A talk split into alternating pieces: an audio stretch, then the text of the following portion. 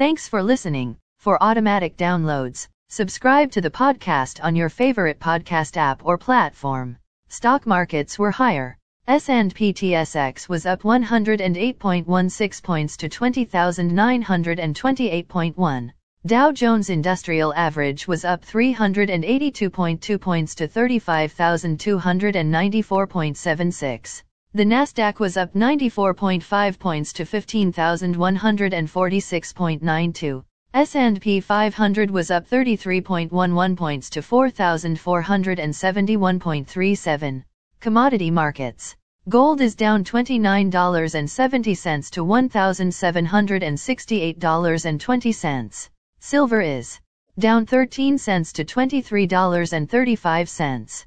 Crude oil is up $1.22 to $82.53. Copper is up 8 cents to $23.35.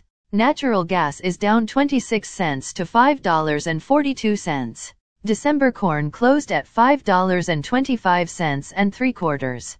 November soybeans closed at $12.17 and 3 quarters. December wheat closed at $7.34.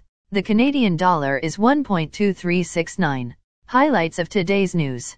Big Six banks join Mark Carney led Net Zero Banking Alliance. National Home. Sales rose 0.9% in September first monthly increase since March.